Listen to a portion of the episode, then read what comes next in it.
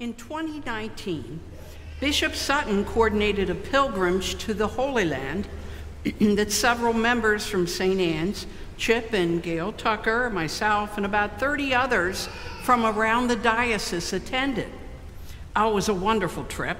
It was a 13 day trip, and we visited Jerusalem, Bethlehem, Nazareth, the Sea of Galilee, the, ro- the road to Emmaus, and we watched a baptism in the Jordan River. It's an event, an experience I will never, never, never forget. The people were lovely. And I remember one experience where I was sitting on a bench with a woman who was eating her lunch. And she was probably in her 60s also, and wearing a scarf over her head and a very conservative long dress. And she was eating some kind of pita bread with feta cheese and sliced vegetables. I smiled at her and she smiled at me, as grandmothers would do when they smile to each other and they want to talk about their grandchildren. I told her how much I loved being in Jerusalem and how lovely and gracious the people were. Now, you know, she didn't speak any English and I didn't speak a lick of Hebrew. So we connected with our eyes and our smiles. And you know what? As I was going on about her city, mm, she nodded, she was very polite, she offered me her pita sandwich, her pita bread sandwich. And of course, I politely declined, and, and I said, Thank you for your generosity. But that's an example of just how welcoming the community is. I must say, however, with all of our meals, we enjoyed malak, taboon, and pita bread with all the wonderful Mediterranean diets that they had there. And bread during the time of Jesus, as well as today, it's essential for life to that part of the world. And during the time of Christ and now, bread is considered a staple. And you know, we use the phrase breaking bread together to indicate the sharing of a meal with someone. Bread also plays an important part in the Jewish Passover meal. The Jews were to eat unleavened bread during the Passover feast, and then for seven days following as a celebration of the Exodus from Egypt. And in Exodus, we know that when the Jews were wandering in the desert for 40 years, God rained down bread from heaven to sustain them. So today's gospel is the only and the first section of Jesus' bread from heaven discourse. And it's rich and full of meaning. And all this plays into the scene that was described in John 6 when Jesus used the term bread of life. Now, the background to this story tells us that Jesus' uh, ministry had just been very, very successful. He had gained a reputation as a miracle worker. He was a teacher and a preacher, and his followers included a prominent Pharisee and a marginalized Samaritan woman.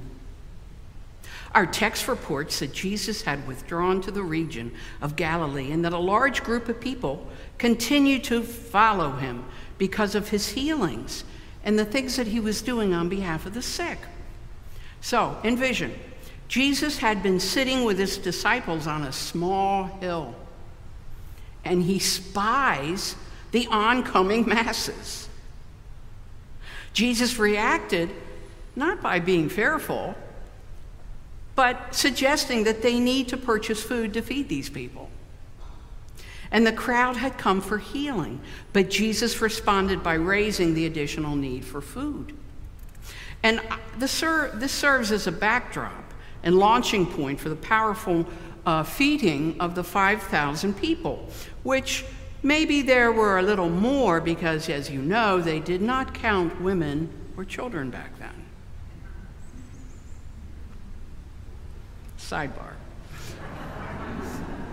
So, along with Jesus' resurrection, this is the only miracle story that is included in all four of the Gospels. Jesus tells the disciples that they need to the, feed the group. And Philip, one of the disciples, scoffs at Jesus and he poo poos him. And he says, Look, you know, we can't do that. It's not humanly possible. Even if we were to have possession of a half year's wages, we couldn't feed but crumbs to the crowd. And in a well meaning effort by Andrew, he introduces a little boy to Jesus who had five loaves of bread and two fish. And of course, we know that Jesus miraculously fed the group with lots of food to spare. On that day, the crowd of 5,000 had just witnessed a powerful and unmistakable sign of God's power and compassion. The response of the gathered multitude was immediately, well, they recognized that in Jesus' actions, a hand of God. And they saw in Jesus a person who could heal the sick and put bread on the table. And their needs of the moment had been met, so they wanted more. And because of his actions that day and all the previous healings, they believed that Jesus was the long awaited prophet from God. So they intended to anoint him. Now, in our gospel reading today, the Corby so beautifully read, Jesus was trying to get away from the crowds. And I, I truly suspect he was just he was just tired. He was tired. He was looking for a break. As he had fed all those, those people the day before, and he was trying to get away because he didn't want to get anointed. The disciples in Jesus fled from the people by taking a short boat across the Galilee, Sea of Galilee. And by the time that they get there, everybody had gotten there first. Boy, oh boy, I can only imagine the disciples' reaction. They must have really been ticked off. So, Jesus, instead, the beauty of Jesus is he takes this as an opportunity to teach. He accuses the crowd of ignoring his miraculous signs and only following him for another free lunch. Do not labor for the food that perishes, but for the food that endures to eternal life which the Son of Man will give to you. For on him God the Father has set the seal. So, in other words, they're so, so excited about the bread and fish being eaten that day and the prospect of another free meal that they were missing out on the fact that the Messiah had come. As a matter of fact, he was right in front of them. So the Jews asked Jesus for a sign that he was sent from God. And you know, you really have to wonder as if the miraculous feeding and the walking on water was not enough. So the crowd continues to challenge Jesus about the Old Testament example of Moses' provision of bread from heaven in the form of manna to meet Israel's need. But Jesus says, hey, you know what? Even manna, the manna from Moses, although miraculously, it would not keep beyond the Sabbath. And the exchange continues. These folks are just really resistant. And they counter and they tell Jesus, oh no, oh no, we've been following the commandments and the 60 plus laws. We're doing what God said. And Jesus says, look, there's something more. And he points to himself and says, For the bread of God is that which comes down from heaven and gives you life. So, this particular group, that particular day, uh, they misunderstand. And Jesus tries to encourage them not to work for food that has no long term value, but for food that will last for eternity. And Jesus says, Yes, I think the commandments are important and the laws. But what's more important is committing yourself to God and to believing.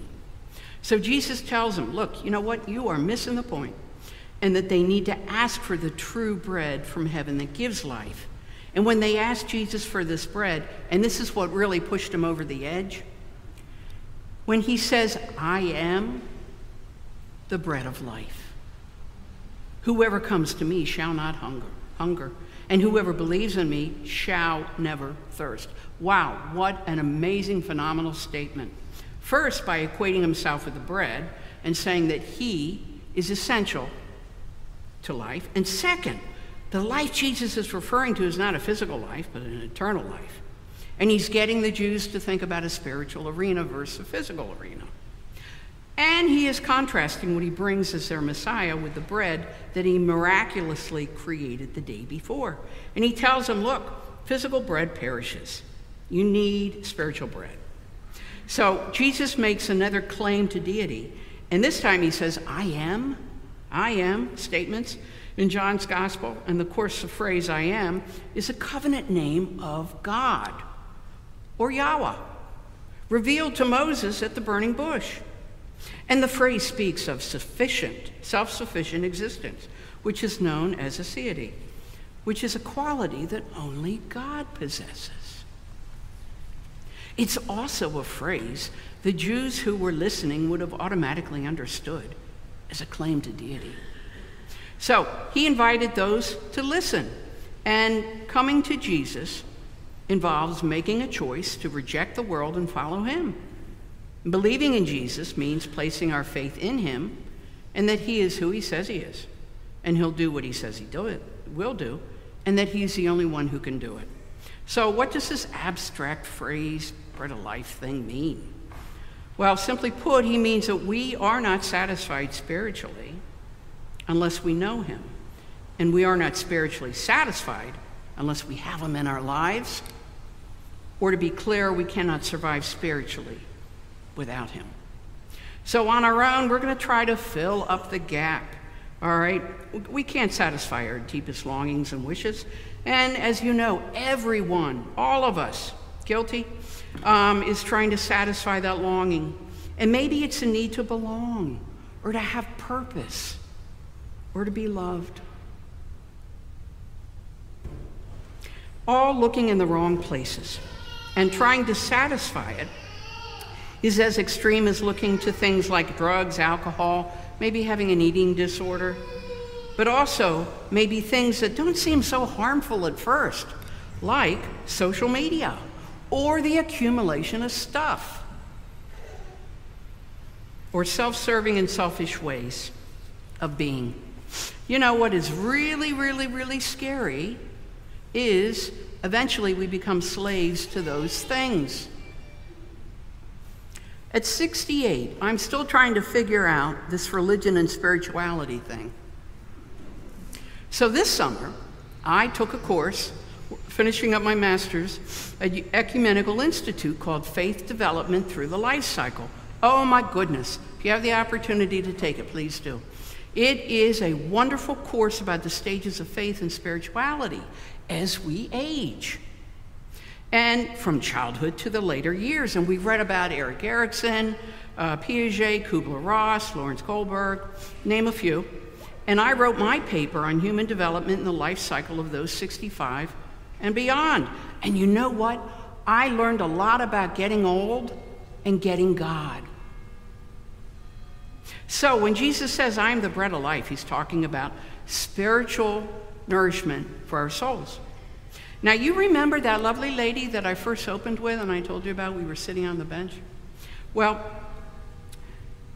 and as you know, she offered me her pita bread. Well, Jesus is offering also and promised that he will satisfy our deepest needs and longings, and he can make us feel full and overflowing with our life's blessings, all of our blessings, like our baby here.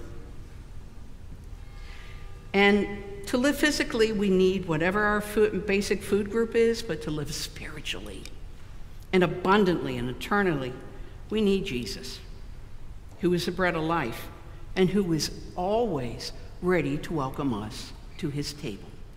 Amen.